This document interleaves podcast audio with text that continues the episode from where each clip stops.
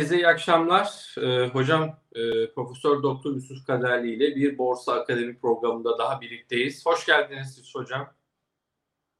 Hoş bulduk Barış'cığım. Nasılsın? İyi yayınlar diliyorum. Çok teşekkür ederim değerli hocam. Hocam Twitter'da paylaştım yayınımızı. Retweet etmeni rica edeyim. Hemen retweet ediyorum. Görsünler. Hemen ettim. Ee, bu arada birkaç duyurum olacak. Malatya'da e, 5.5 büyüklüğünde bir deprem olmuş. E, geçmiş olsun diyelim.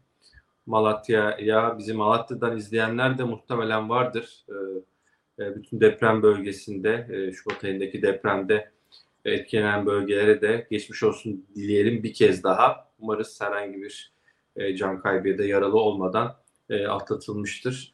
E, bir başka duyurumuz hocam maalesef e, şey haberleri aldık. E, Pençe Kilit operasyonu bölgesinde e, terör örgütü PKK teröristler tarafından e, açılan ateşte e, şehit olan askerlerimiz var. Onlara da Allah'tan rahmet diliyoruz. E, ailelerine ve tüm Türkiye'ye başsağlığı dileklerimizi iletmiş olalım. E, yani inşallah güzel haberler alırız, güzel haberler veririz. Buradan Malatya'dan bizi izleyenler varsa e, depremle ilgili de hani bize bir geri bildirim yazarlarsa e, nasıl hani bir herhangi etkilenme var mı canlı yayında onu da duyurmuş oluruz. Hocam e, Kastamonu'ya memleketime de selamlar bu arada Önder Bey'e. Şimdi borsada yeni hedef dedik ama bugün çok enteresan e, bir gündü. Bugünü sorarak başlayacağım. E, bu arada klasik anonsumuzu da e, söyleyeyim. E, eğer abone değilseniz Yatırım Finansman YouTube kanalına e, lütfen abone olun. Abone olan izleyicilerimizin sorularını ekrana yansıtabiliyoruz. Hemen ekrana e, gelebiliyor ama bunun için ücretsiz bir şekilde abone ol tuşuna basmanız gerekiyor. Abone olursanız sorularınızı ekrana yansıtabiliriz ve e, bildirimleri de açarsanız yayını kaçırmamış olursunuz. Yine yayınımızı beğenirseniz de sevineceğiz. Bu da ücretsiz sadece beğen tuşuna basacaksınız ki YouTube'da yayınımız daha da yukarılara çıksın. Algoritma, YouTube algoritması bizi e, daha izlenir kılsın, geniş kitlelere ulaşsın yayınımız. Bugünle başlayalım hocam. Nasıl bir gündü? Söz sizde. Evet aslında çok güzel başladık. Çok iştahlıydı Borsa İstanbul bugün. Özellikle de endeks hisse senetleri başta bankacılık öncülüğünde dün aslında başlatmıştı bankalar. Holdingler de buna dahil oldu. Özel, özellikle Sabancı Holding'in mali tablosunun çok çok iyi geldiğini söyleyebilirim. Yani Koç Holding, arkasından Sabancı Holding bunlar başat e, roldeler holding sektöründe.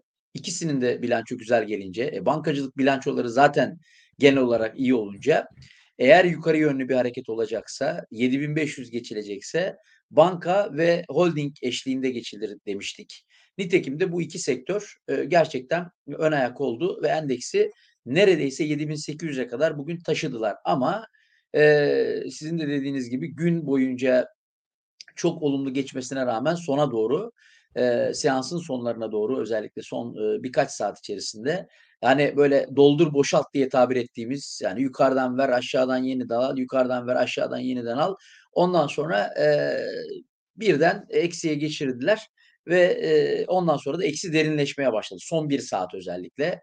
E, dikkatlice izledim bu arada son bir saati ve endeksi 5 günlük hareketli ortalamanın biraz altında e, kapattılar e, bu arada.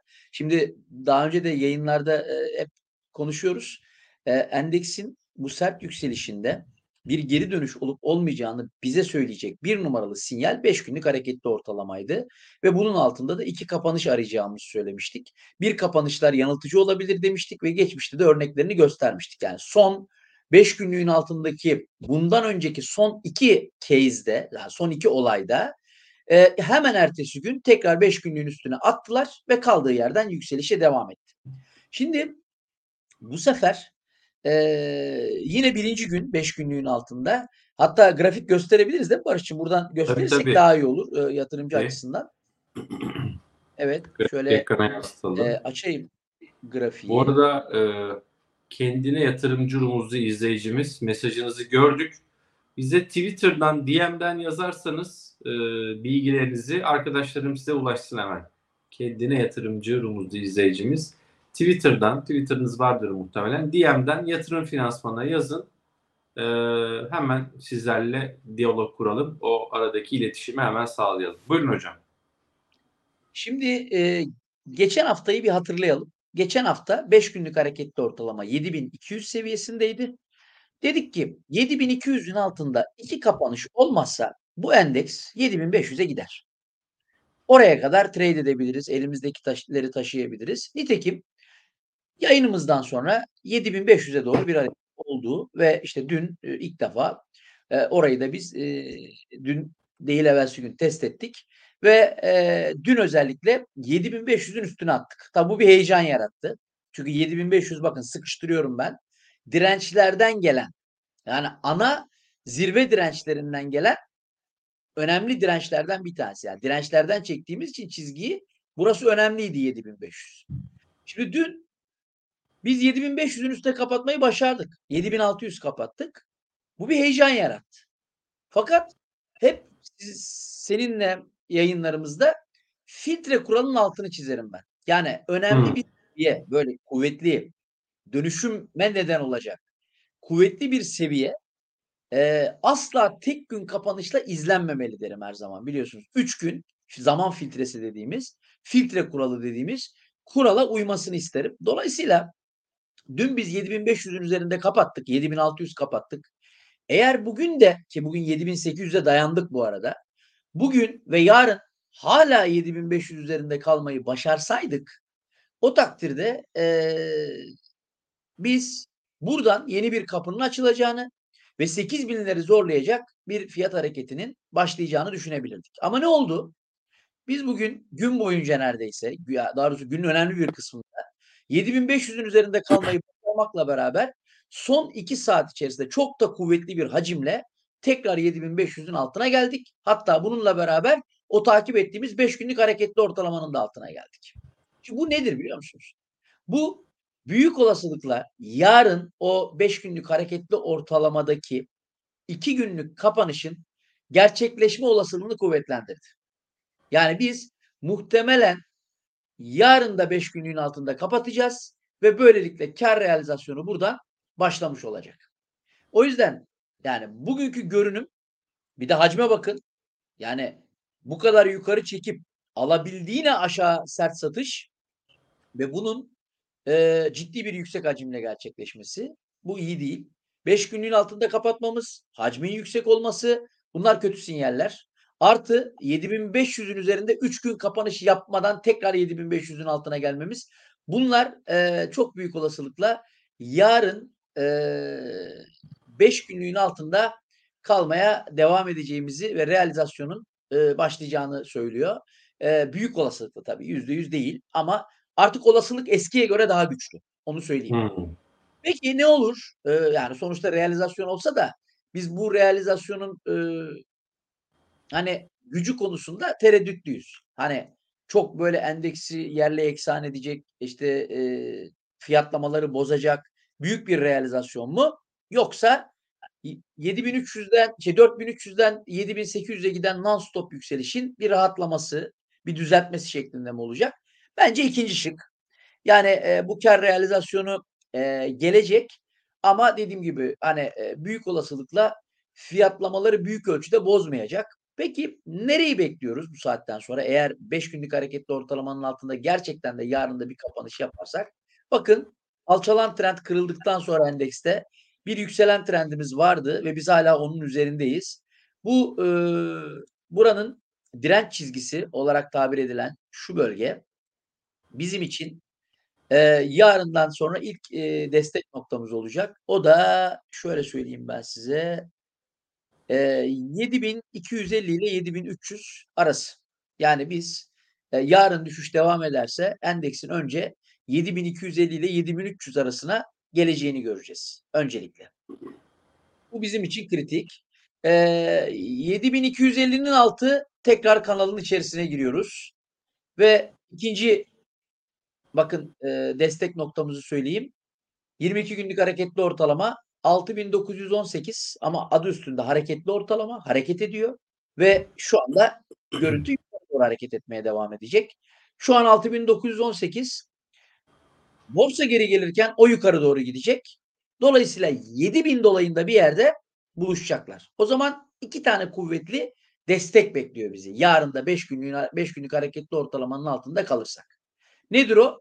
Birincisi 7250-7300 arası. Buraya kadar geri çekilmeye ben neredeyse kesin gözüyle bakıyorum.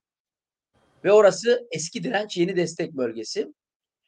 Orada da tutunamazsak ki 5 günlük hareketli ortalamanın altında iki kapanış benim için realizasyonun başlaması demektir. Tutunamayız böyle bir durumda. 7250-7300 bizi kurtarmaz o destek. O takdirde de şu an 6918 olan e, 22 günlük hareketli ortalama 7000'e yakın sayacağı için 7000'e doğru bir düşüş görürüz. Ki benim de ana fikrim bu. Yani biz 5 e, günlük hareket yani bir tek yarın şuna bakacağım artık. Benim için tek kriter kaldı endeksin 7000'e gitmesi için. Yarın da biz 5 günlüğün altında kapatalım. Endeks 7000'e gider. Önce 7250-7300 aralığına sonra da 7000'e gider. Ee, peki hocam bu işin dibi nedir? 22 günlük hareketli ortalama kuvvetli. Ee, o yüzden e, 7000 bölgesi bizim için hem psikolojik anlamda hem de hareketli ortalamadan aldığı güçle e, en kuvvetli bölge. E, o yüzden 7000'in altına gelmeden daha aşağıları konuşmayalım. Yani bence 7000'e kadar sarkma doğal zaten de olmalı. Bence sağlıklı böyle bir şeyin olması. Eğer 22 günlük hareketli ortalamanın altına sarkarsa o zaman onu bir e, konuşuruz. E, ben e, ne olursa olsun şuna güveniyorum. Endeks dolar bazlı alçalan trendini kırdı. Bu alçalan trendin kırılması bana göre yükselişin devamı olduğunu söylüyor. Realizasyon gelse dahi bir yükselişin devamı e, olacağını bana söylüyor. O yüzden şimdilik bence geri çekilmeleri 7000'e kadar düşünmek lazım. 7000 altının olup olmayacağına orada bakmak lazım. Hani e, şu anda e, mali tabloların da e, tamamlanma dönemine az kaldı. E, temel açıdan baktığımızda e, 21'inde bütün mali tablolarda bitiyor olacak. Gerçi bir sürü büyük şirketin, holdinglerin, bankanın hepsinin mali tablosu geldi. İyi kötü şekilleniyor. Bugün bir de bir şey dikkatinizi çekti mi? Ben benim gözümden kaçmadı. Bugün sanayi endeks çok ciddi dayak yedi. Yani yüzde üç buçuk, üç buçuk dolayında dayak yedi. Bu da e, sanayi endeks bilançolarının aslında mali sektör bilançolarına göre biraz daha kötü olmasından kaynaklanıyor. Yani şöyle bir bütün olarak baktığımızda hani e, bugün aynı zamanda mali tabloların önemli bir kısmı da şekillendiği için biraz mali tablolarla ilişkilendirerek konuşacaktık.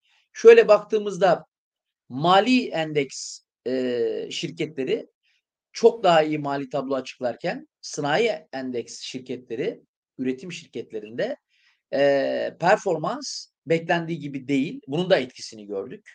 E, tabii bu da endeksi aşağı getirdi. Ama dediğim gibi bakın burada 7500'ün üzerinde tutunamadan, 3 gün kalamadan yüksek bir işlem hacmiyle aşağı geldiğimiz için bence dediğim seviyelere doğru bir realizasyon göreceğiz. 22 günlük hareketli ortalamada bir daha bakacağız. Bir sonraki yayında zaten biz bunu test etmiş oluruz. Bir 5-6 iş günü olmuş olacak. Ee, dolayısıyla da o 5 iş günü içerisinde zaten 22 günlük hareketli ortalamaya e, geri döndüğünde ne yapacağı konusunda bir temel fikre sahip e, oluruz. Şimdi Peki. dolar bazlı grafiğe de e, Hocam, müsaade edersen dolar bakayım. Bazlı, şey izninle dolar bazlıya geçmeden şu 5 günlüğe hem Nuri Bey sormuş tam olarak kaç hem de Mustafa Şen Bey çok yazdı. 5 günlükte 22 günlük ortalamalar eğitim tadında kısaca bahsedebilir mi? Ortalamaları nasıl okumalıyız? Neden önemli diye istersen hocam bunları bir TL bazlı bakalım sonra dolar bazlıya geçelim. Ne dersin? Tabii ki. Şöyle ee, Yayınımızı lütfen tekrar. beğenin değerli arkadaşlar. Beğenmeyi unutmayın. İzleyicilerimiz kendileri yazıyorlar. Senem Hanım mıydı, Seren Hanım mıydı onu bir gördüm. Şimdi 5 günlük hareketli evet. ortalama e, şu anda 7465 ama bugünkü bu. Şimdi yarın değişecek. Hmm. Yani kapandığı gibi açılsa bile e, kaç 7441 kapatmışız. Yani 5 gün ön, önceki veri çıkacak. 5 gün önceki veri 7400 kapandığı gibi açılsa ya da biraz daha aşağıda açılsa yani 3 aşağı 5 yukarı 7441 şu anda hani biraz da eksi açılsa yarın sabah e, aynı e, çıkan veriyle giren veri 3 aşağı 5 yukarı ayrı. O zaman kabaca şunu diyebiliriz. Yani 7465 7460 gelen e, veriye bağlı olarak ya da işte 7400 yani 7460 ile 7470 arası yarın için. Yarınki açılış için. 7460 ile 7470 arası. Bakın burada sarıyla yazıyor gördüğünüz gibi. 5 günlük hareketli ortalama. Şimdi buraların altına sarkar ve kapatırsak o takdirde bakın şurada olan şey olur. Bak gördüğünüz gibi. İki kapanıştan sonra endeks doğru 22 günlük hareketli ortalamaya gitmiş. Benzer bir şeyi görürüz. Bakın. Eğer olursa benzer bir şey görürüz. Ha, biz bu arada hep kötüyü konuştuk. Çünkü neden? Ee, özellikle bugün hakikaten e, gün boyunca çok güzel bir hava estirip sonra e, çok ciddi bir biçimde aşağı verdikleri için e, biraz aşağı yönlü olasılık arttığı için böyle konuştuk. Yarın endeks yine 7500'ün üzerinde. Yine panikleyecek bir şey yok. Çünkü bakın bir kere kapanış yapmış, ertesi gün üstündeyiz, yola devam. Bir kere kapanış yapmış, ertesi gün üstündeyiz, yola devam. Yarın da biz 5 günlüğün üstünde kapatırsak gene yola devam bu arada. Bakın 7900'lere kesin gözüyle bakarım. Yarın endeks 5 günlük hareketli ortalamanın üzerinde kapatsın. Bu endeks 7900'e gider. 8000'i zorlar. Eğer öyle olursa. Ama ben bunun ihtimalini düşük görüyorum. Yani seyirci böyle baksın, böyle okusun. Ee, o yüzden ben 5 günlüğün altında bir günlük kapanışa hiçbir zaman aldanmayın derim. Yanıltıcı olabilir. Yarın bize doğruyu söyleyecek. Evet. Ve Peki e, hocam. merakla bekliyor olacağız. Ama bakın netim yani. Yarın 5 günlüğün üstüne çıkalım 8000'e gideriz diyorum. Ya da oraları zorlarız. O bölgeyi zorlarız. O bölgeye doğru gideriz. Yarın biz 5 günlüğün üstünde kapatırsak. Altında kapatırsak da herkes hazırlansın. Realizasyon başladı. İlk durak 22 günlük hareketli ortalama. Ona da bakalım beraber. Seyircimiz sormuş. 6918 bakın mavi çizgi gördüğünüz gibi. Mavi çizgi. Ee, bu hareketli ortalama dediğimiz şeyin de bu basit hareketli ortalama kullanıyorum Heh. ben. Formülü basit bildiğiniz aritmetik ortalama. Yani 22 tane kapanış fiyatını toplayıp eee 22'ye bölüyoruz. 5 günlük hareketli ortalama 5 tane kapanış fiyatını toplayıp 5'e bölüyoruz. Her gün yeni gelen veriyi seriye koyuyoruz. Önceki veriyi çıkarıyoruz. Yani 5 günlük hareketli ortalamada 5 gün önceki veriyi çıkarıyoruz. Son geleni koyuyoruz. 22 günlük hareketli ortalamada son geleni koyuyoruz. 22 gün öncekini seriden çıkarıyoruz. Her seferinde 22 tane sayı, 22 tane kapanış fiyatı ve biz bunu 5 günlüğe hesaplıyorsak 5'e bölüyoruz. 22 günlüğe hesaplıyorsak 22'ye bölüyoruz. Dolayısıyla bunun girdisi fiyat olduğu için doğal olarak hareketli ortalama fiyatla paralel hareket ediyor. Fiyattan çok bağımsız hareket etmiyor. Nitekim görüyorsunuz bakın. 5 günlük hareketli ortalamayla fiyat birbirine ne yapmış? Yapışmış.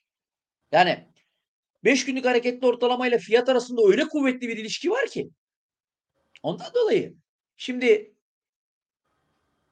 herkes yarın sabaha da aldanmıyor. Yarın akşama bakıyor. Yarın akşam 5 günlüğün altındaysak 7000'e gidiyoruz. 5 günlüğün üstündeysek 8000'e yolculuk. Yani e, geçmiş neyse o. Tarih burada tekerrür eder. Üstüne atarsak eğer. Ama ben dediğim gibi bir tık hani şunu demiyorum. Yüzde elli yüzde elli hayır. Bence aşağı gelme olasılığı biraz daha kuvvetli. Artık daha kuvvetli. Böyle izlemek lazım yarın için. Ama dediğim gibi kısa vadeli konuşuyoruz. Ben orta vadeli hala endeksin yukarıya yolu olduğunu düşünüyorum. Bakın onu da dolar bazlı grafik üzerinden herhalde anlatabilirim artık. Evet. Şimdi bakın dolar bazlı izlediğimiz bir gördüğünüz gibi alçalan trend vardı. Kuvvetli kırıldı ve o da bir yükseliş trendi başlattı. Bakın beraber belirleyelim sınırları. Bende çizilmişi var ama beraber de nasıl çizdiğimi de görsün arkadaşlar eğitim tadında dedikleri için. Evet Tamam. bakın harika bir kanal. Bakın mükemmel çalışmış dolar bazlı kanal. Bu arada dolar bazlı da 5 günlüğün altındayız. Gördüğünüz gibi orada da iki kere 5 günlüğün altında kapanış yapmamıza rağmen hemen ertesi gün içine girmişiz. Bakın burada ve burada. Ve bugün gene 5 günlüğün altında kapattık. Evet burada da bakın fikrim Yabancı girişlerini de takip ediyorsunuz. %31'e dayandı yabancı girişleri. Ciddi bir yabancı girişi de var. Şimdi bu gözle baktığımızda ben burada şu gördüğünüz kanalın destek noktasına kadar bir geri çekilme beklerim. O da kaç kaça tekabül ediyor bakalım. 265 dolara tekabül ediyor. Hemen hesaplayalım beraber. 265 dolar. Bakın kanalın destek noktası. Hani benim kısa vadeli ineceğini düşündüğüm yer 265 çarpı 27.02'ye evet 7160 işte bizde zaten bakın iyi kötü dirençler kendi kendine ortaya çıkıyor. 7250, 7160 kabaca 7150 ve 7000. Burada da 22 günlük hareketli ortalama 258 dolar. O da her gün yukarıya doğru gidiyor.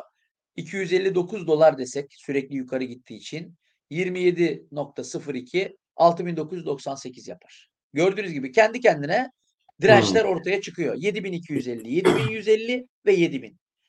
Şimdilik buralar. Aşağı gelişleri burayla izlemeliyiz. Peki. Ee, bu alçalan trendin içine girer mi dolar bazlı? Bence girmez.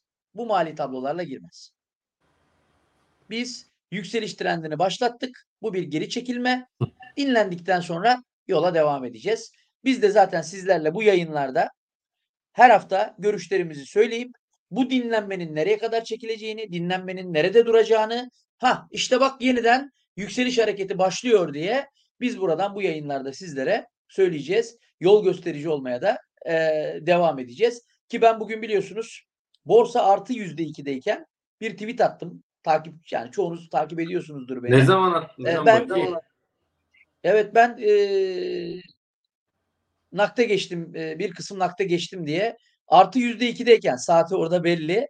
Şaka Borsa yüzde iki artı iken Bakayım. e, evet e, bir zaten e, yatırım finansman nakde geçtiğimi görüyor oradan işlem yaptığım için. E, orada ben nakde geçtim. Yani biraz Gör- bugünkü hareketlerden. Efendim Hocam görmeyiz yani. İşin esprisi diyorsun. Yoksa müşteri... ha, müşteri temsilcimiz görüyordur ya. Ha, yani evet. Evet. Öyle. Şimdi şi- şi- şimdi şöyle tabii sizler göremezsiniz. Ee, Evet. bu bir sır olduğu için. Şimdi e, şöyle ee, nakde geçtim. Ha, Ee, şey demişsin hocam. ölçüde. Diyor ki efendim son 15 e, Çağlar belki ekrana da verir. Son 15 saniye çok iyi dinleyin. Eğer endeks 7500'den yukarı gidecekse bu kesinlikle bankalar ve holding olacaktır. Dün ve bugünü bu iki sektöre borçluyuz. 7800-7900 arası şimdilik en kritik bölge. Ben buralarda özellikle iyi karda olduğum hisselerde kısmi nakde geçiyorum. Kalan Evet, kısmını da evet. 7800-7900 arasında bırakacağız demişim. Ne zaman? 13.57. Öğlen 2'de. evet. Tabii bankalar şov yaparken söyledim. Ee, ve e, dediğim gibi benim için hani e, bugün asistanımla da konuşurken e, filtre kuralı önemli. Asistanıma da dedim ki 7500 üzeri kapanış Eee, hakikaten, eee, insanların, eee, yeni, hani, borsanın böyle yeni ufuklara yelken açtığı sorusunu getirdi ki ben 7500 üstü kapanış olursa 7800'e doğru bir atak olacağını da yazdım bu arada. Zaten orada hem, eee, şeyde söylüyorum programda 7800'e doğru atak da oldu. Benim için o bölge kritikti. Yani 7800 bölgesi dolar bazlı aynı zamanda bakın kritik bölge. Bakın dikkat edin. Dolar bazlı direnç bölgesi. Yani 285 eee, Çağlar, ekrana 288 rica dolar. Yani dolar bazlı benim için 290 doların civarı benim için çok kritik dolar bazlı. Yani ondan dolayı da ben orada bir miktar kısmi nakde geçtim. Yani bir miktar dediğim aslında eee, %50'den fazla eee, bu arada. Kısmi nakitten kastım. Eee 3'te 2'yi nakde geçtim. 3'te 1 duruyor. Ona da eee 7800-7900 aralığında bakarız demiştim. Devam etseydi yola. Ama bu arada çok sert satış geldi. Evet. Fakat dediğim gibi ben yukarı doğru eee, yükselişin devamını beklediğim için de e, şu anda geri eee, dönüşleri mutlaka değerlendireceğim bu arada. Yani Peki. dediğim destek noktalarına doğru bir geri çekilme olduğunda ben yeniden kademeli olarak hisselere girerim. Özellikle bazı hisseler oldukça güzel tablolar açıkladılar. Ben o hisseleri eee yerle yeksan edeceklerini düşünmüyorum yani. Peki. Kesinlikle. Yani bu Hocam sadece ve sadece yatırımcıya eee, çok güzel alış fırsatı verir Barış'cığım. Eee, biraz, hem izleyici mesajlarına dönelim. Eee, onlar eğer yayını beğendilerse lütfen beğen tuşuna basmayı unutmayın. Profesör Doktor Yusuf Kaderli ile canlı yayında 1800 kişinin üzerinde şu an birlikteyiz. Şey, 25 dakika oldu. Eee, eğer abone değilseniz Yatırım Finansman YouTube kanalına ücretsiz bir şekilde abone olun. 60 bine doğru yaklaştık. Eee, haftaya muhtemelen oluruz diye eee, düşünüyorum. Bizi abone olmadan izleyen izleyicilerimiz ücretsiz bir şekilde abone ol tuşuna basın. Takipçi sayımız daha da artsın. Hep birlikte daha geniş bir aile olalım diyorum. Eee, Nuri Bey mesajınızı aldık. Verilmemesi imkanı yok. Yeni hesap açtıysanız arkadaşlarım size muhtemelen ulaşacaktır. Hesap bilgileriniz bizde vardır Nuri Serdar Bey. İmkansız olmazsa ben kendim getirir size stok izi verip yeni hesap açan izleyicilerimize yatırım finansmandan bir kez daha anons ediyorum. Ee, yeni müşterilerimize, yeni yatırımcılarımıza e, iki aylık Stockies Pro analiz programını hediye ediyoruz. Ee, kesin ediyoruz. Nuri Bey e, böyle gülücükle de atmış. Ufak böyle bir şey de var, emoji de var. E, ama hemen ulaşırız size. Bilgileriniz kesin bizde vardır. Eğer e, bu isimleyseniz ve gerçekten e, yatırım hesabı açtıysanız çok rahat isminize ulaşırız. Hemen ulaştırırız. Onu arkadaşlarım zaten sevgili Çağlar'dan not alıyor. E, hocam Stokiz'i karıştırabildin mi biraz? Tabii tabii Bak, biraz bak. baktım. Vakit oldu mu? Arada isterseniz kullanırız. Yusuf Hoca'nın beğendiği hisseleri değinebilir misiniz acaba demiş Semih Biyale. Şimdi bilançolar geldi hocam. İstersen sen beğendiğin, e, hakikaten iyi gelen bilanço bahsetmek istediğin hisseler. Ben sormamış olayım çünkü ben sorduğumda seçmiş oluyorum. Bazen kızıyor izleyicilerimiz. Şöyle bir genel ben topu sana atayım sonra yine mesajlardan izleyicilerimiz mesajlarına ekrana yansıtırız ama Semih Bey'in mesajıyla başlayalım. Buyurun. Evet, şimdi e, öncelikle e, mali sektör ve holding tarafını çok beğendiğimi söylemiştim. Sabancı Holding'le başlayabiliriz bence. Tamam. Sabancı Holding'in e, mali tablo çok çok iyi. 3 aylığa göre performansı 6 aylıkta inanılmaz iyileşme var ki Salı günü bir TV programında canlı yayında şöyle dedim. Bir sürü Sabancı grubu şirketi kar açıkladı ve çok güzel karlar, çok güzel mali tablolar. Sonuçta Sabancı Holding'de bunların eee, her birinde kısmi ortak. Bu kadar çok Sabancı şirketinin bu kadar iyi bilançolar açıkladığı yerde Sabancı Holding şir- şirketi çok iyi kar açıklar demiştim salı günkü bir televizyon programında. Nitekim eee, çarşamba günü bilanço bir geldi. Beraber Stock'i izlediniz. Oradan gidelim Sabancı Holding'e bakalım Tamam. beraber. Stockies Pro ekrana geldi. Çağlar'cığım getirdi. Ya pratiklik sağlıyor hocam bayağı bir. Şöyle analiz getir dedik. Şunu aşağı indirelim. Evet. Şimdi özellikle tabii gelir tablosu tarafından eee, başlarsak şuraya da eee 2022 6'yı Ahmet Bey bu arada yayınımız her hafta var hocam. Ya da bende bir sıkıntı olmadığı sürece her perşembe birlikteyiz. Ee, Yatırım Finansman YouTube kanalına abone olursanız diğer yayınlarımızı da kaçırmazsınız.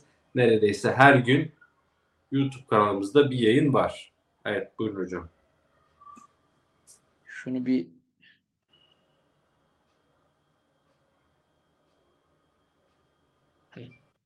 Şimdi oldu. Evet, bakın öncelikle eee hasılattan başlayalım. Hasılat tarafında eee, geçen yılın aynı dönemi 28 iken 46'ya çıkmışız. 46 milyara çıkmışız 28 milyardan. Ve eee, esas faaliyet karında 32 milyardan 44 milyara eee, çıkmışız. Ve net karda da Sabancı Holding'de Yani 30 milyara çıkmışız. Eee, pardon 30 milyardan eee 40 milyara çıkmışız. Eee, tabii bu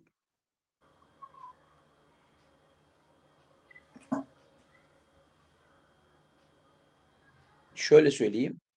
Eee, yıllıklandırılmış, eee, rakamlar. Eee geçen yıl 6 milyarken eee, 3 pardon ge geçtiğimiz 3 aylık dönemde 6 milyarken Sabancı Holding'in kârı 3 ay sonra bugün gelen, eee, mali tabloda 20 milyara çıkmışız. Net ana ortaklığa ait kâr, ana ortaklığın hak ettiği kâr, eee, 20 milyar.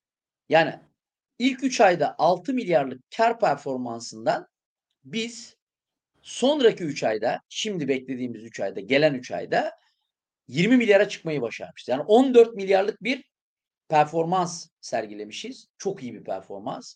Bunun dışında FAVÖK, esas faaliyet kârı, hasılat hepsinde ciddi bir artış. Eee, zaten ucuz olan çarpanları daha aşağıya çekmiş ve böyle baktığımızda da hani hocam değerleme yapsanız ne dersiniz? Ya da yaptınız mı bir değerleme? Yaptım. Yani değerlemeyi ben her zaman yapıyorum zaten. Güncellediniz mi diye sorarsanız. Yani bu hisse senedinin eee, bir kere eee, bu mali tabloyla yılın sonuna kadar eee, değerleme anlamında en kötü en kötü eee 70 ile 80 ay arası bir yere hatta 75 ile 80 arası bir yere gitmesi gerekiyor. Ki zaten hisse şirket de eee, buralardan dahi kendi hisselerini borsadan toplamaya devam ediyor. Yalnız Ben dediğim gibi ben parmağı kaldırdım hocam. Efendim? Şimdi tabii sen hocam hedef fiyatını kendin ifade ediyorsun. Ben de ufak araya girip bizim araştırma Evet. bölümünün eee, ekran alabiliriz Çağlar'cığım. İkili ekrana geçelim. Hatta ben de basayım. Ha. Bizim araştırma bölümünün hocam raporundan eee, bilgileri iletiyorum değerli izleyicilerimize.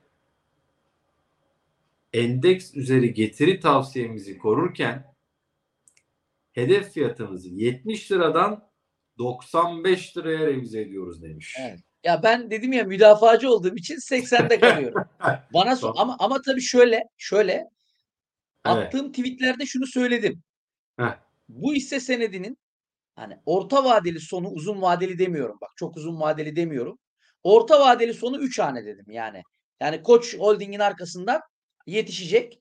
Ee, tabii Koç Holding'i yakalayamayacak ama e, hani iki tablo olarak baktığımızda büyüklük, sahip oldukları şirketler vesaire o anlamda ama Sabancı Holding'in yani müdafacı müdafacı böyle iyice müdafacı bir. Muhafazakar. Tabii evet. Eee muhafazakar bir değerlemesi 75-80 liraya tekabül ediyor. Eee, o yüzden de ben endeks üstü getiri kısmına katılıyorum. Endeks üstü getiri kısmı kesinlikle doğru. Şimdi borsayı bu arada verirlerse ya bize de onda harika alım fırsatı verecekler. Ha ben o zaman Sağ ol. Hakikaten hani sa, e, Sahol e, ben e, bugün çok iyi bir hareket olacağını öngördüm. E, bugün küçük bir trade işlemi yaptım borsadan korktuğum için. Yani borsada her an e, geri verme ve dirençlerden geri dönme sıkıntısı olduğu için çok dirençlerde dolaştığımız için e, ben bugün aldım ve sattım Sabancı Holding'i. Ama çünkü bilanço etkisini değerlendirmek istedim sadece. Trade amaçlı yaptım e, bunu. Ama kesinlikle ve kesinlikle söylüyorum. Teknik olarak borsa ile beraber geri gelir. Şimdi göstereceğim teknik anlamda. Ee, geleceği yer eğer kanal desteğine gelirse ben kesinlikle ve kesinlikle 3 haneyi bekleyecek şekilde e, bu hisse senedinde daha orta ve uzun vadeli pozisyonlara girerim. Peki. Bakın şimdi açalım beraber. E, Sen hocam Holding'i. Onu açarken ben Evet. e, izleyicilerimizin mesajlarına şöyle bir tane getireyim. Hocam selamlar. Deniz'den Sadıkaya. Bu hafta sizden aldığım eğitim için çok teşekkürler. O kadar faydasını gördük ki anlatamam. Cunda eğitiminiz dolmuş. Finans Kamp Cunda. Abant eğitiminde görüşmek üzere demiş Kemal. ya hocam Abant eğitimi Ben- nereden çıktı diyeceğim. Şimdi bu kış Vallahi- kampı galiba. Ben de Ha? senden çıktı diyeceğim ama ne diyeyim şimdi? Valla. Ya bu hocam şu kış kampını yapalım inşallah ya. Valla. Yapalım Enteresan. yapalım. Yani gerçekten ben e, Denizli'de e, bahsettiğim zaman, eee, gerçekten herkes de, eee, iyi karşıladı. O yüzden, eee, ben bir de, Denizli'ye bu konuda, hani, gerçekten Cunda'da onlara, pek yer veremedik. Bunun da biraz burukluğunu yaşıyorum. O nedenle ben özellikle inşallah, birlikte daha plan aşamasında tabii ki Abant kampını gerçekleştirecek olursak ya da o bölgede, Bolu tarafında, o bölgede bir kamp gerçekleştirecek olursak o takdirde kesinlikle ben, eee, Denizli Borsa Eğitimi'ne katılan, eee, yatırımcıların öncelikle Öncelikli hakkı olduğunu düşünüyorum Peki. oranın. Eee, inşallah yaparız böyle bir şey. Buyurun hocam, grafik Şimdi sizde. şimdi bakın, borsa düşerken yatay, eee, trendde yer almış bir, eee, Sahol görüyoruz. Borsa düşmesine rağmen, borsa alçalan trenddeyken o yatayda dire Bu aslında biraz önemli belirleyicilerden bir tanesi. Yani bir endeks şirketi, bir BIST 30 şirketi ama bakın bu bile endeksten daha iyi performans. Endeksinki alçalan trend, bununki yatay trend. Nitekim kırılımla beraber gördüğünüz gibi yine yatay trendin ne kadar güzel çalıştığına bakın. Şimdi bir de yatay trend kırıldıktan sonra başlayan yükseliş kanalının destek ve direnç noktalarının ne kadar iyi çalıştığına bakın. Süper. Tam da bakın oradan dönmüş. Dikkat edin. 1, 2, 3, 4 süper çalışıyor orası. Oradan sert geri gelmişiz. İşte bakın kanal desteği ve 22 günlük hareketli ortalama. Ya benim Sabancı Holding'de izleyeceğim işte bakın birinci destekte birinci desteğe gelmiş zaten. 5 günlük hareketli ortalama 58.45, 59.30 kapatmışız. Oradan bir tepki gelmiş. Eğer borsa yarın düşmeye devam ederse 5 günlüğün altına altında bir kapanış daha yaparsa muhtemelen bu da 5 günlüğün altında düşmeye devam edecek. Bizi bekleyen iki tane kritik yer var. Birinci yer kanal desteği. Trend 54 eee, burası kaç? 50 bura ilk bakalım şurası 56 30 civarı. Yani 5 günlük hareketli ortalama olan 58.45 aşağı kırılırsa bizi 56-30 civarı bekliyor ilk destek. 56-30 kırılırsa 22 günlük hareketli ortalama 54-72 o da yukarı gidiyor zaten 55 diyelim kabaca. Yani kabaca borsada düşüş olursa Sabancı Holding'e 55 TL'den kademeli olarak girilebilir. Ya zaten biz şu güzel bilançoyla e, olması gereken fiyatı çok yukarıda bir yerde tuttuk. Yani yatırım finansman araştırma 95 diyor. Ben müdafacı oldum 80.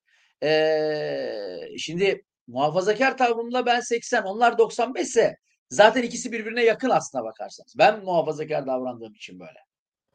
O yüzden şimdi beklenen değerin olması gereken değerin 90'larda bir yerde kaldığı yerde 55'ten itibaren kademeli alışlar yaparsak bizim burada e, pek bu hisse senedinden e, zarar etme olasılığımız yok diyebilirim.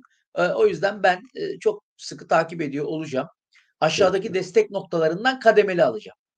Peki. Yani çünkü burada gördüğünüz e, iki desteğin ikisi de test edilebilir. Biri 56'dan geçiyor, biri 55'ten geçiyor. Ben özellikle kanal desteği olan 56 bölgesinden kademeli olarak almaya başlarım. Olur da 55'e sarkarsa 55'e sarkması halinde o takdirde o bölgeden de daha yüklü alış yapar. Ortalama ile fiyatın biraz beraber hareket etmesini e, sağlarım. Ki burada da dediğim gibi trade amaçlı yapmam.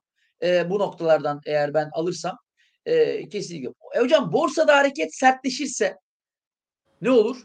O takdirde ben ne olursa olsun bu bilançoyla artık Sabancı Holding'in 50'nin altında kalıcı olduğunu düşünmüyorum. Yani kötü senaryonuz nedir Sabancı Holding'de? Şu an kapanış 58. Hı hı. Benim bütün kötü senaryoları üst üste koyduğumda bu hissede 50'nin altında bir kalıcılık beklemediğimi net olarak ifade edebilirim. Çok beğendim mali tablosunu. Çok beğendim. Peki. Ee, devam edelim hocam. Ee, yine senin e, değerli hocam bu bilanço döneminde öne çıkardığın, beğendiğin hisse senetlerinden istersen e, o konuda yine sözü sana bırakayım. Sahol yorumladık. Başka hisse senetleri Bunlardan var mı? biraz. Evet. Bankalardan bahsedeyim. Ben e, İş Bankası'nın e, çok iyi bir mali tablo, 4 banka içerisinde İş Bankası'nın sürpriz bir tablo açıkladığını söyleyebilirim. Beklentinin üzerinde bir kar açıkladı. Hatta beklentinin 3-4 milyar üzerinde bir kar açıkladı. E, bunun da nedenine baktım. Bunun da nedeni şu. E, esas bankacılık faaliyetlerinden ziyade İş Bankası holding gibi bir firma biliyorsunuz. Holding gibi bir şirket. Eee, çok önemli birbirinden güzide şirketleri var. Başta Şişecam olmakla beraber. Eee, o şirketlerinin, eee, mali tablolarının performansının yansıması. Yani şöyle söyleyeyim ben. Eee esas faaliyetlerindeki kar artışı %15 ama öz kaynak yöntemiyle değerlenen yani ortak olduğu şirketler vesilesiyle oradan eee, ki değerlemeler nedeniyle gelen kar %100 artmış. O yüzden de e, e, ben yılın sonuna kadar o şirketlerin benzer bir performansı sürdürme ihtimalini de kuvvetli görüyorum. Bu noktada bunun İş Bankası'nı 20 TL'nin üzerine taşıyacağını düşünüyorum. Bilmiyorum kurumun bir görüşü varsa bu noktada da devreye girersen sevinirim. Biz hocam Eee, yani e, şöyle yatırım finansman olarak İş Bankası grubu e, Ha, firması tabii olduğumuz İş için Bankası biz grubu firma yapmıyoruz. olduğunuz için bir de şey vermiyorsunuz. Değerleme yapmıyorsunuz. Bir, bir değerleme yapmıyoruz. Yanlış anlaşılır. Etik değil. Evet. E çünkü ne diyeceğiz? Ama benim Yani- beğendiğim hisseler kapsamında bahsetmemden bir Tamam. mahsur yok herhalde. yani Benim evet. şahsi fikrim bu. Yani Evet. ben e, 4 tane 4 bankayı incelediğim zaman özellikle fiyat ve mali tablo performans açısından baktığımda şimdi iş, ilk sıraya İş Bankası'nı ikinci sıraya Akbank'ı koyuyorum. Akbank ve e, Erdinç İş de Bankası hemen noktasında Biz Evet. tabii çok özür dilerim hocam.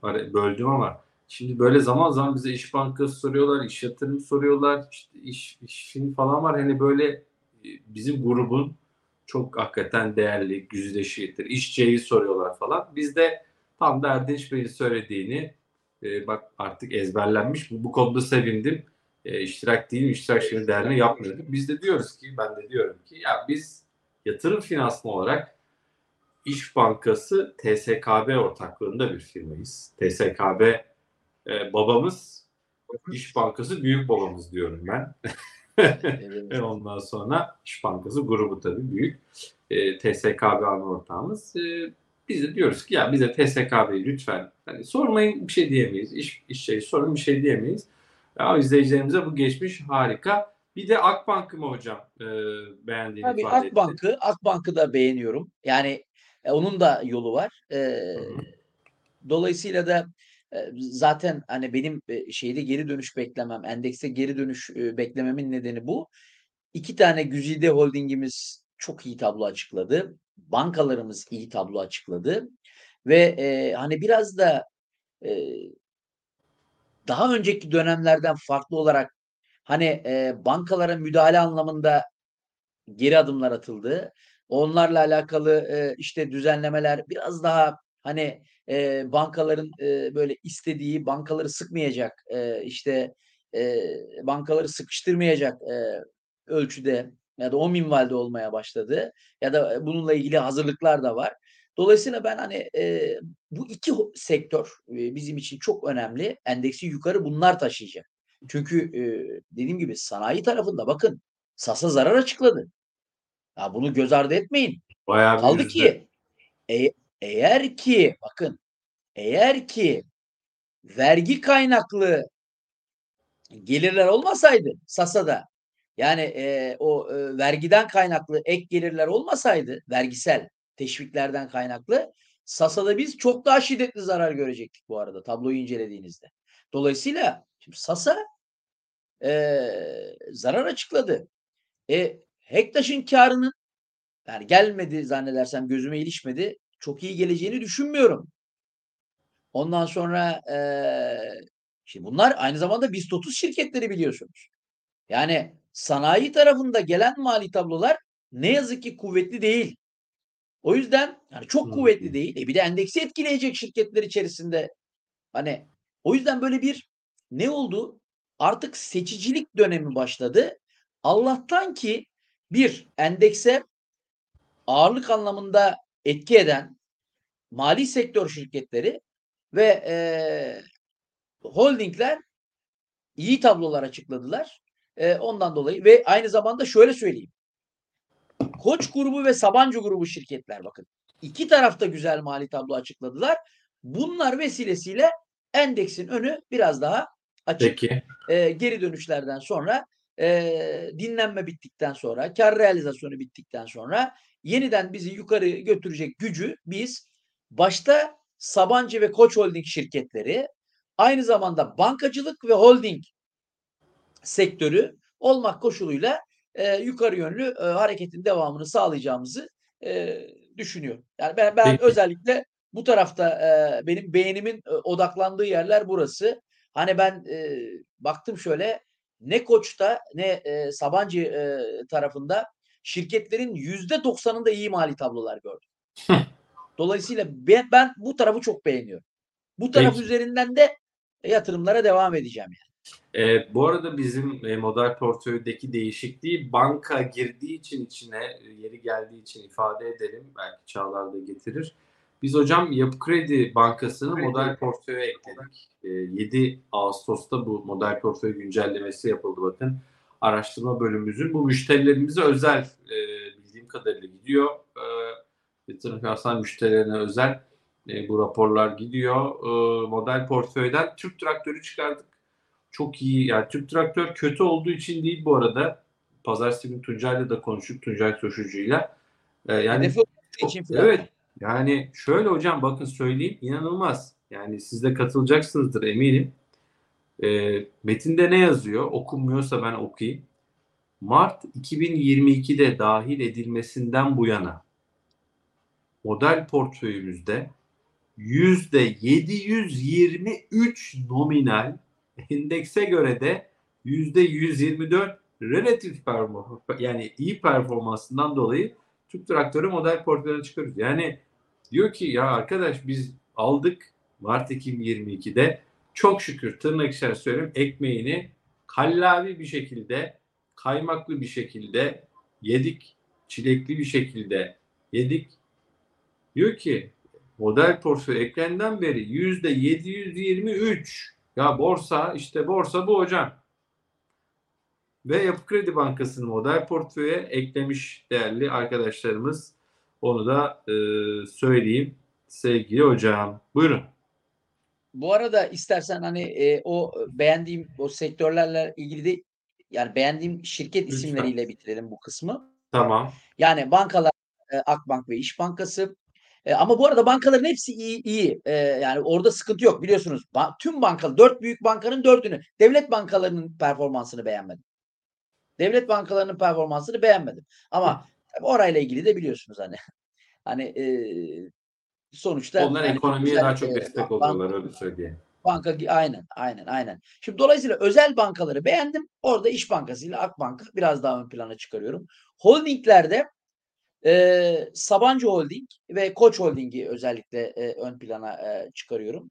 E, zannedersem GSD Holding gelmedi ama GSD Holding'in çok ciddi bir net döviz pozisyonu var. Çok iyi bir hareket yapıp tekrar hatta şöyle GSD Holding burada vardır. Şöyle bir bakayım. Bakın Bekir ve çok iyi hareket. Evet, e, yani 6 aylık henüz gelmedi. E, onu merakla bekliyorum. Merakla bekliyorum. Şöyle tarihi zirveyi inanılmaz kuvvetli kırdık. Sonra da bakın döndük. E, tarihi zirvenin olduğu yere tekrar tam da destek. Çok kritik yerdeyiz yani. 4.50. 4.50'nin altına sarkarsak e, yeniden e, bir aşağı yönlü e, düşüş başlar. Ama 4.50'nin üzerinde tutunmayı başarırsa bu hisse senedi ve net döviz pozisyonunun gerektirdiği milyarla ifade edilecek kar yani 100 küsür milyon 3 aylık karı vardı. Olur da milyarla ifade edilen bir kar gelirse buradan döner toparlar GSD Holding. Hani GSD Holding'i merak ediyorum. Daha tablo gelmediği için hani beğendim beğenmedim diyemiyorum. Sadece net döviz pozisyonu çok kuvvetli. Net döviz pozisyonu kuvvetli olduğu için iyi bir kar bekliyorum. Merak ettiğim şirketlerden biri ama Koç ve Sabancı kesinlikle ve kesinlikle bu geri çekilmelerde hani bu ikisini ön plana çıkarıyorum. Peki Sabancı Holding hisseleri ve Koç Holding hisselerinden dönüşlerde yararlanılabilecek yani bir de holdingin kendi şirketleri var. Onlar da güzel tablo açıkladığı için zaten bunlar güzel tablo açıkladı. Şimdi Çimsa çok güzel göründü gözüme. Geri çekilmelerde mutlaka izlenmeli. Hmm. Düzgün seviyelerden alınmalı. E, Enerjisa bu anlamda e, iyi. E, Koç Holding tarafında e, Enerji sayı da çok soruyorlar hocam bu arada ya. Niye o kadar çok Ya soruyorlar? Enerjisa şöyle ya Enerjisa e, biraz benim göz bebeği şirketim ondan dolayı 14 liradan beri e, hem yayınlarda hem eğitimlerde e, hep e, söylediğim e, hem temettü emekliliğine uygun hem temettü yatırımcılığına uygun hem e, ondan sonra uzun vadeli Sabancı'nın büyüme ve temettü hissesi bu şirket çok iyi büyüyor. Sektör oldukça iyi. Sektörün e, lider şirketi e, ve ben e, gerekçelerini de açıklayarak burada çok vaktimiz olmadığı için sıralayamıyorum ama fırsat buldukça sıralıyorum. 2024 yılı içerisinde bu hisse senedinin e, 100 lira değerinde olacağını düşünüyorum. Yani 2024'ün ilk 3 ayında da olabilir, son 3 ama 2024 yılı içerisinde biz Hmm. enerji sahada enerji sahada 3 hanenin yanacağını göreceğiz. Bunu 14 liradan beri söylüyorum bu cümleyi. Nitekim Biz- 2024'ü de oradan beri söylüyorum. E, nitekim biz 50'yi gördük, 52-53'ü gördük 2023'te. E, 2024'te benim bu konuda tereddütüm yok. Şirketin büyüme hızından e, dolayı ve yapmış olduğu isabetli yatırımlardan dolayı. O yüzden enerji sahayı, Çimsa'yı yani Çimsa'da da ben e, 200 lirayı e, göreceğini söylemiştim bu hafta. E, nitekim Çimsa e, bu hafta 200 lirayı yaktı. E, ve bir süre sonra da gider 200 liranın üzerine oturur. O kadar güzel e, tablo. E, Enerjisa yani 200 lira psikolojik bir yer gördük. E, ondan sonra şeyle beraber e, geri geldik. Düzeltmeyle beraber normal. İşte e, Çim e, enerji sahada 50 psikolojik seviye gördük. E, realizasyonla beraber e, geri geldik 50'den. Hedef Normal. fiyatımız 67 bu arada. Güncellenmiş yatırım finansmanında. Enerjisa. Tamam. Tamam. Tamam. Yani bu yıl için 67 zaten benim gelecek yılki 100'ü destekler nitelikte. Yani uyuşmasını da seviyorum ben. Orada da ciddi bir araştırma ekibi var. Oturuyorlar, çalışıyorlar. Hisse tabii, senetleri. Matematik. E, dolayısıyla da hani ben de kendim çalışıyorum bir tarafta. Dolayısıyla yatırım finansman araştırma ekibinin bulduğu sonuçlarla benim sonuçlar örtüştüğü zaman aslında birbirinden farklı iki e, göz aynı Tabii. sonuca ulaşıyorsa e, bu aslında biraz e, güçlendiriyor e, o sonucun gerçekleşme olasılığını. O anlamda hani Çimsa ve enerji sahibi burada biraz ön plana çıkarıyorum Sabancı Holding grubunda. Koç tarafında özellikle e, işte Çimsa'yı bizimkiler bir, bir, bir çimento şirketi eklediler ama Çağlar ne eklediler bizim arkadaşlar? Çimsa mı eklediler? Hangi bir, bir çimento girdi model portföy. Öyle Hatta mi? Merak gösterebilirsin. görebiliyor Vallahi- musunuz? Vallahi bilmiyorum. Model portföy biz bir, bir çimento şirketi var ama Çağlar bir ekranı getirebilir misin? Model portföyü. Merak Ee, ettim. Çağlar- vallahi ben bir, bir çimento en başta ha Akşansa yazmış Çağlar. Akşansa hocam. O eklenmiş. Öyle, portföy. şöyle önemli değil. Önemli Çimsa'nın kardeşi biliyorsun. Efendim? Yani Türkiye'nin Türk tabii Türkiye'nin kuvvetli çimento devleri Çimsa, Oyak Çimento ve Akçansa'dır. Hatta Çimsa birleşmeden Türkiye'nin çimento devi Akçansa'ydı. En büyük Ha. çimento şirketiydi. En kuvvetli çimento şirketiydi. Ee, dolayısıyla da e, kardeşi sıkıntı yok. E, ben e, Sabancı'nın e, dediğim gibi hemen hemen e, bütün şirketlerini beğeniyorum ama bazılarını özellikle ön plana çıkarmak istedim. Koç tarafında da e, 4 Ağustos'ta eklemişti. Evet e, buyurun hocam. Ford, Tofaş e, bunlar e, özellikle ikisinde biraz realizasyondan sonra e, yönün tekrar e, yukarı e, olduğunu e, söyleyebilirim. E, en azından e, dediğim gibi e, geri çekilmeler e, fırsat verecektir. Bunların beğendim ben mali tablolarını gerçekten. Evet. Biraz mesaj okuyalım hızlıca. Ee, eğer izleyicilerimiz şu an kaç beğenideyiz bilmiyorum. 2223 kişi bizi şu an canlı bil fiil izliyor yayınımızı. Bu yayını daha sonra da izleyenler oluyor hocam biliyorsun. Orada da maşallah izleyen izleyicilerimiz çok teşekkür ediyoruz onlara. Onlar da lütfen yorum bıraksınlar. O yorumları da okuyoruz. Tek tek bakıyoruz. Ee, seviniyoruz güzel yazıları görünce. Ee, lütfen bu yayını daha sonra izleyenler yorum bırakmayı unutmayın YouTube'un altına. Barış'cığım şöyle bak e, bu dönem bu dönemler küçük yatırımcılar için çok çok önemli. Yani o çok sert uç hareketlerin olduğu dönemler aşağı doğru da yukarı doğru da dolayısıyla ya biz de e, mümkün mertebe işte yatırım finansmanla beraber bu güzel e, programla e, her hafta e, aslında rehber olmaya çalışıyoruz, yardımcı olmaya çalışıyoruz. En azından hani e, kendi e, a- alanımız bizler zaten sürekli bunlar üzerinde çalışıyoruz. E, bu dönemler çok önemli. Küçük yatırımcı e, gerçekten e, bu dönemlerde aydınlatılmalı. E, çünkü hatalar yapabilirler. Tarihi zirveden girdikleri zaman e, biliyorsunuz çok ciddi bir yıkım oluyor. Psikolojileri bozuluyor. E, o yüzden de biz elimizden geleni yapacağız her hafta. Evet. E, burada yatırım finansman e, ekibi ve ben e, her hafta mümkün mertebe e, bu dönemlerde küçük yatırımcılara rehber olmaya e, devam edeceğiz. Çok güzel şeyler yapıyor, yazıyorlar. E, sağ olsunlar bu teveccühlerinden dolayı. Biz de onları çok seviyoruz. Buradan söylemek istiyorum. Gerçekten ben böyle iple çekiyorum bu yayınları. İple Vallahi ederiz. Yani onlarla böyle bir buluşma yeri gibi oluyor. E, tabii yetişemiyoruz ama e, yetişemiyoruz ama hani neresinden tutarsak, e, ne kadar fayda sağlarsak inşallah e, devam ettireceğiz bu şekilde. Evet mesela şöyle bakıyorum mesajlara e, abone olan izleyicilerimizin mesajlarına. Uğur Bey Çimsa demiş mesela teşekkürler demiş sağ olsun. Mesela Hülya diyor ki, THY neden düşüştü? Şimdi yani Türk Hava Yolu'nun bir grafiğini hocam açsın. E, yine niye düş, düşüşte diyen böyle soruları görüyorum. E, bir izleyicimiz arabayı satıp borsaya girilir mi buradan demiş. Şaka yapıyor mu acaba? Yok borsadan araba alınır. Doğrusu o. Bak herkes öyle söylüyor. Arabayı sa- borsadan araba alınır. Yani arabayı borsadan alın. Bu arabayı satıp borsaya girmeyin. Güzel lafmış hocam. Arabayı satıp borsaya girilmez ama borsadan kazandıklarını araba alır diyorsun. Araba alınır tabii ki. Benim felsefem odur bu arada. Yakın çevrem çok iyi bilir bakın. Yani Aldın mı hocam? tabii ben arabamı borsadan aldım, evimi borsadan aldım, hepsini borsadan. Bakın Şaka yapıyorsun. Vallahi bravo. hocam akademisyen maaşıyla zaten bir şey akademisyen maaşıyla bir şey yapamazsınız. İyi ki borsa var. Çağlar. Çağlar da borsadan almış arabayı. Aferin Çağlar. Zaten Çağlar'ın hocam arabası var. Tam böyle spor, tam genç. Ee, şey vermeyelim. Üç harfli Finan, ama. finans kartlardan yabancı değilim Barış'ım biliyorum. Bi- Çağlar'ın- Bilmişliğim de var yani. Evet. Tam böyle genç. Üç harfli. Artık anlayan anladı. Evet. Arabayı satıp borsaya Şimdi- girmeyin Alper Bey. Evet. Şimdi Türk Hava Yolları'na gelelim. Türk Hava Yolları bu kadar güzel kâra rağmen neden düştü? Ya bir, hani zaten çok dillendirildi bu kar. Ee, beklenen bir kardı. Hani beklentinin çok üzerinde değildi. 1-2 milyar üstündeydi beklentinin. Buna göre de bir değerleme yaptığınız zaman olması gereken fiyat 300 civarında. Ee, yani daha yüksek rakamlar söyleyen e, aracı kurumlar var ama hani bana sorarsanız FD bölü FAVÖK tarafından baktığınızda FKB PD bölü DD tarafından baktığınızda eğer 9 aylıkta 6 aylıktan güzel bir performans sergilemezse bak altını çiziyorum bunu. Yani 6 aylık gibi bir performans geldi. Bana göre 300 dolayında olması gereken. Ama eğer 9 aylıkta 6 aylıktan daha iyi bir performans görürsek o zaman yeni fiyatı konuşuruz. O zaman 300 lirayla 400 lira arası bir yere gidebilir bu hisse senedi. Ama şart koşuyorum. Şu manzarayla değil.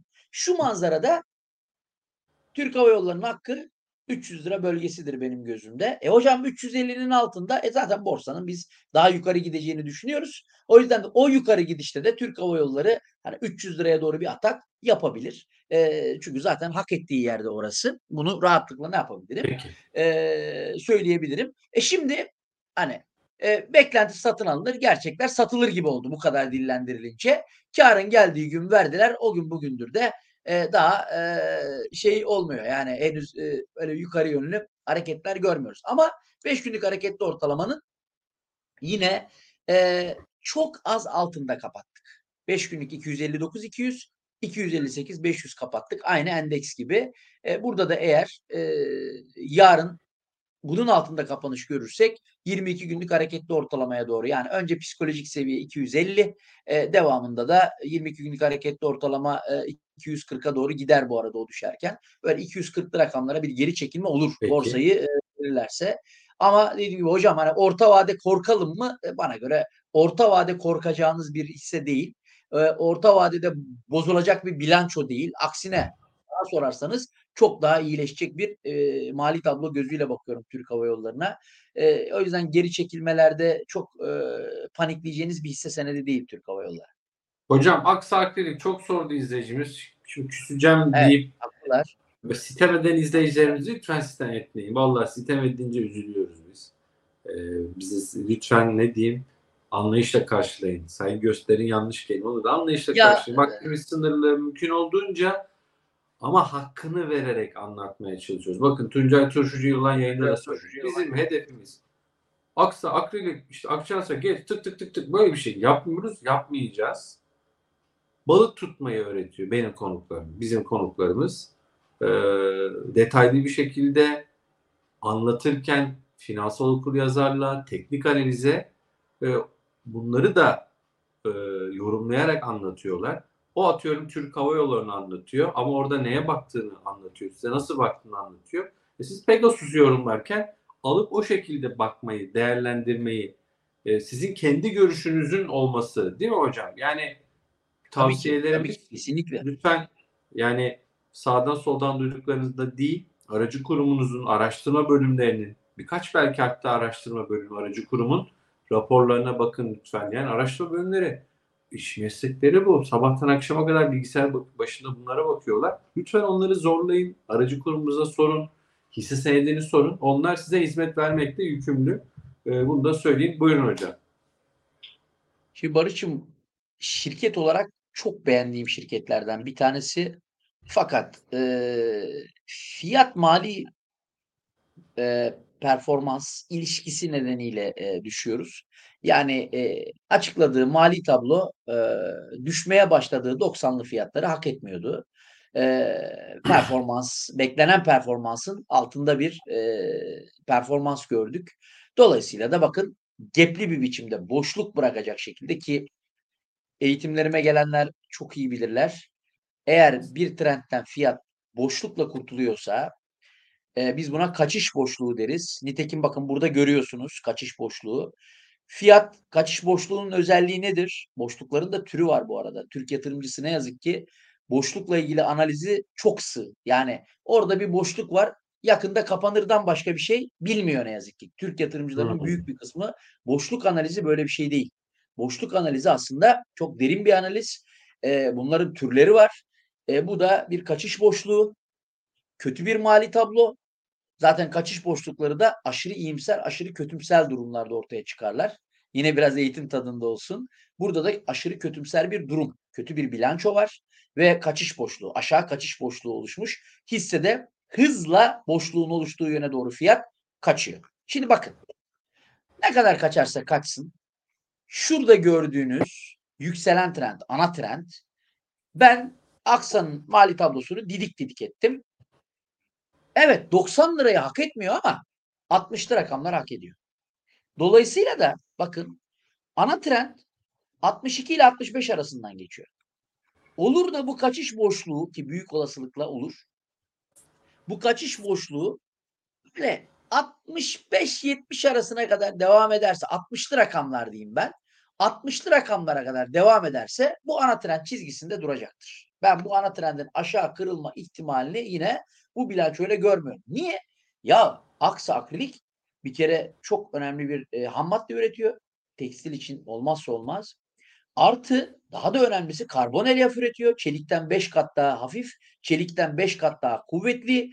Ağır sanayide çok önemli bir kullanım alanı var. İşte e, depremin etkilerini gördük. Çok kötü bir deprem yaşadık.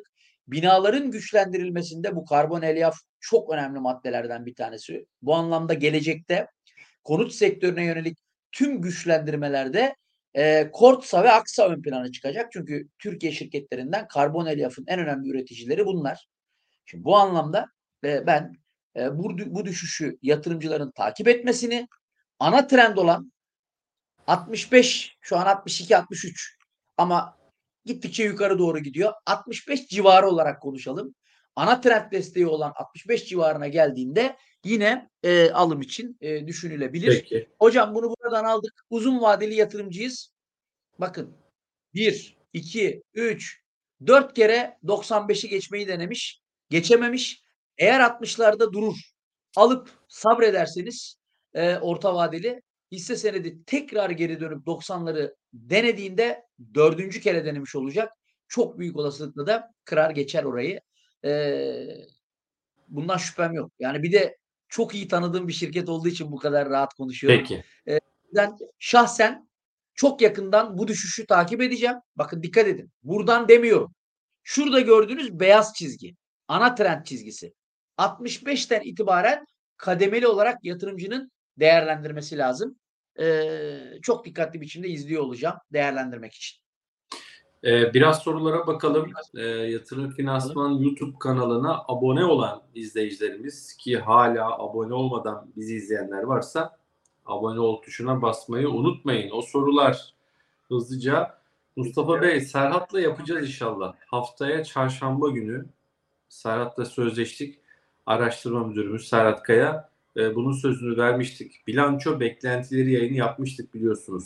Serhat'la iki yayın yaptık. Bir model portföy yayını yaptık ama o model portföy az önce de gösterdik. Değişiklikler var bilanço dönemi sonrası. İkinci yayında bilanço beklentileri diye yayın yapmıştık.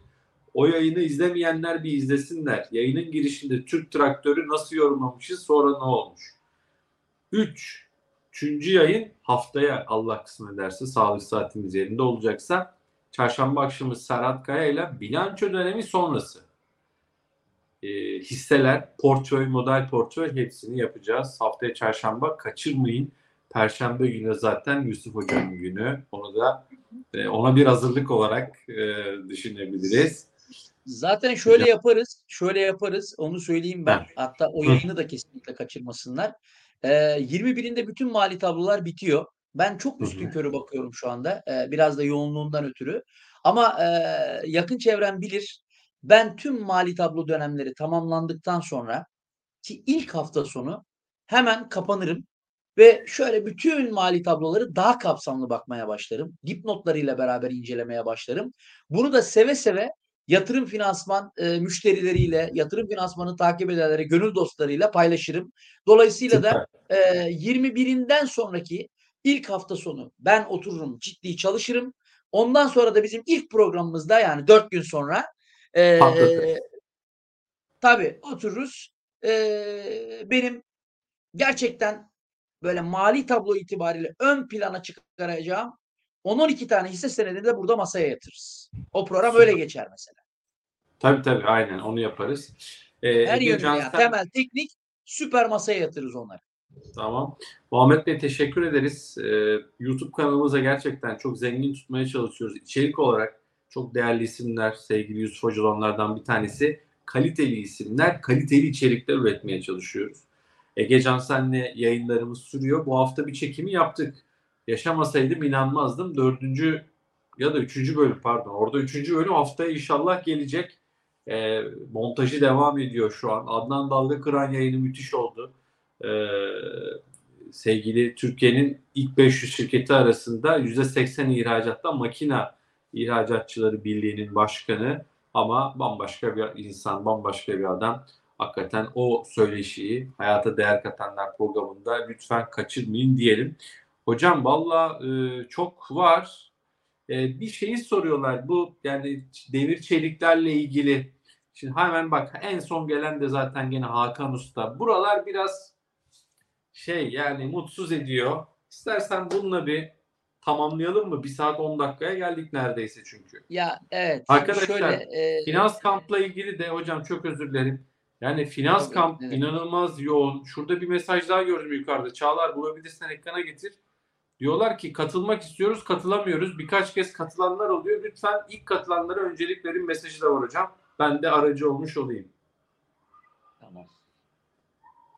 Ya ona da bir çözüm düşüneceğiz ya. Yani ona da bir çözüm düşüneceğiz. Ya finans kampı çok önemli bir buluşma noktası olarak görüyorum.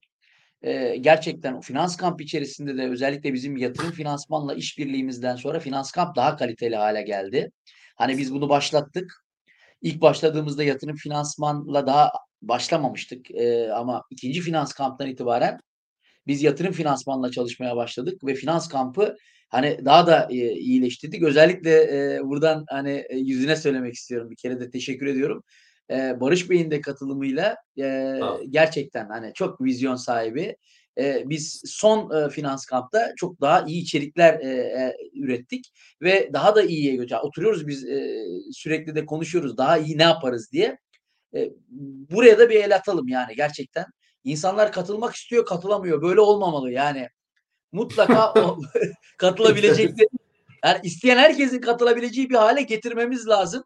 Hani bunu nasıl yaparızı bilmiyorum. Kamp sayısını mı arttırmamız lazım? Yoksa hani e, ne yapmamız lazım? Oturup bir e, konuşacağız. Ben şu anda inanın e, Duygu'da e, benim müşteri temsilcim şirketin e, Duygu'da inanın 40 kişilik bir yedek listesi var ve o 40 kişiyi biz sokamadığımız için finans kampa gerçekten ızdırap duyu- duyuyoruz. 40, 40 kişi var yani ve yok yani yapamıyoruz şu anda.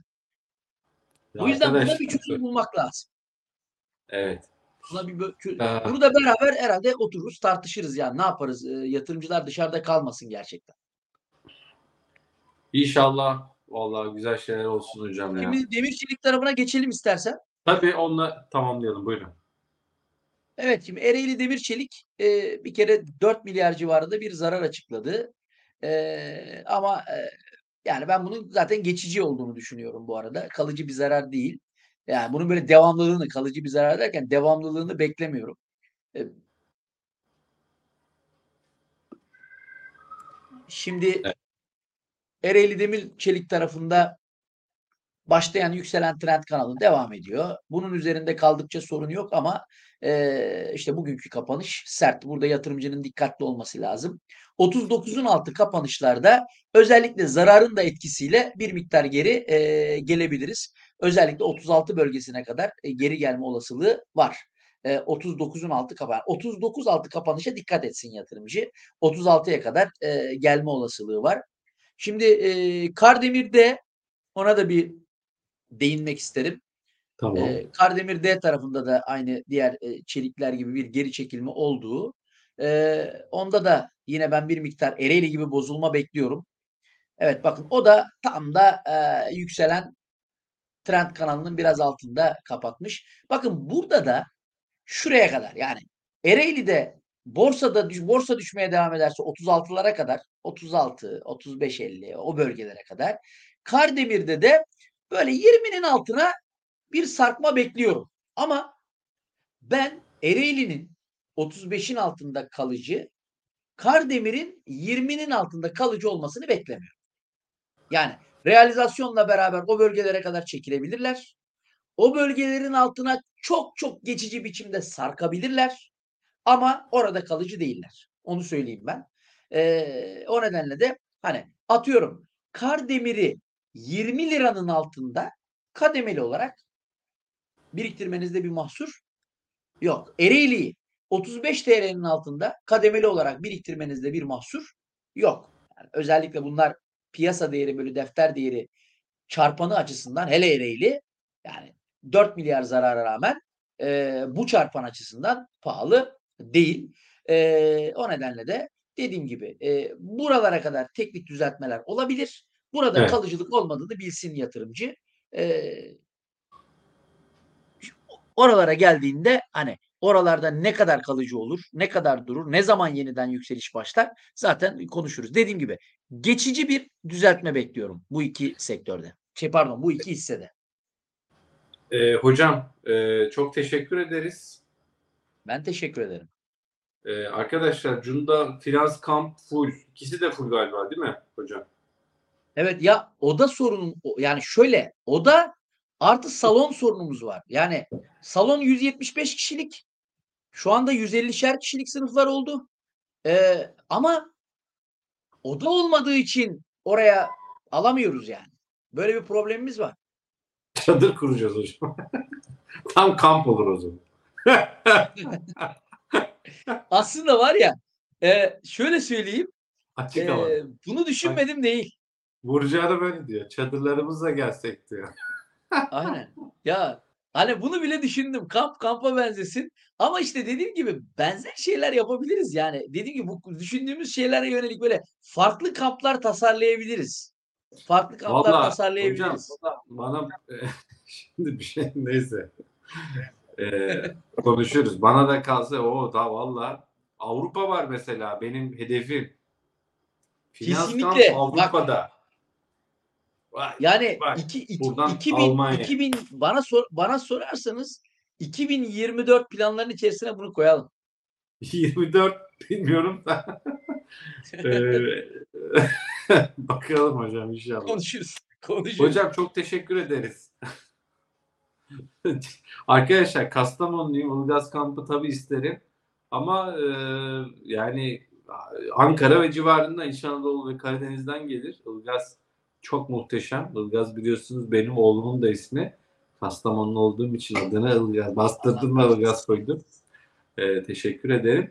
Ilgaz e, Muhammed Bey bak takılıyor. YF muhasebe gruptan ayrıldı diyor. ya vallahi izleyicilerimize çok teşekkür ediyoruz. Onlarla Evet. bu güzel e, paylaşım, bu samimiyet ortamı zaten burayı güzelleştiriyor. Yoksa hocam ya Saul hakkında ne düşünüyor? Ha öyle bir şey yapmıyoruz biz. E, bu doğallık, bu güzellik inşallah e, devam edecek ede- ede- eder diyoruz. İzleyicilerimize çok teşekkür ediyoruz. E, hocam var mı son sözün? Tamamlayalım. Evet, eee, yani e, yatırımcılara özellikle kritik dönemlerden geçiyoruz. Eee, çok dikkatli olsunlar. Eee, muhtemelen eee, dediğim gibi eee, yarına biz eee, çok dikkatli biçimde yarını izleyelim. Eee, yarın 5 günlüğün altında kapatırsak e, yavaş yavaş bana sorarsanız eee, birazcık eee, nakde geçmeyi dikkate alın. Hani eee, ben bugünden başladım ama şöyle söyleyeyim. Hani yarın da 5 günlüğün altında bir kalıcılık görürsem eee, belki kalanı da nakde geçebilirim yani. Tabii niçin? Aşağıdan eee, yerine koymak için daha uygun bir yerlerden özellikle de mali tablosu iyi gelen şeyleri almak için. O yüzden dikkatli olmalarını ben tavsiye ediyorum yatırımcılara. Hani Peki. bu bölgeler tehlikeli bölgeler. Eee, ondan dolayı yani yatırımcı zarar görmemesi anlamında biraz dikkatli olsunlar eee, bu dönem için. Hocam çok teşekkür ederim. Ağzına sağlık. Ben teşekkür ederim. İzleyicilerimize de çok teşekkür ediyoruz. Bir sonraki yayında buluşmak üzere. Asma. Yatırım Finansman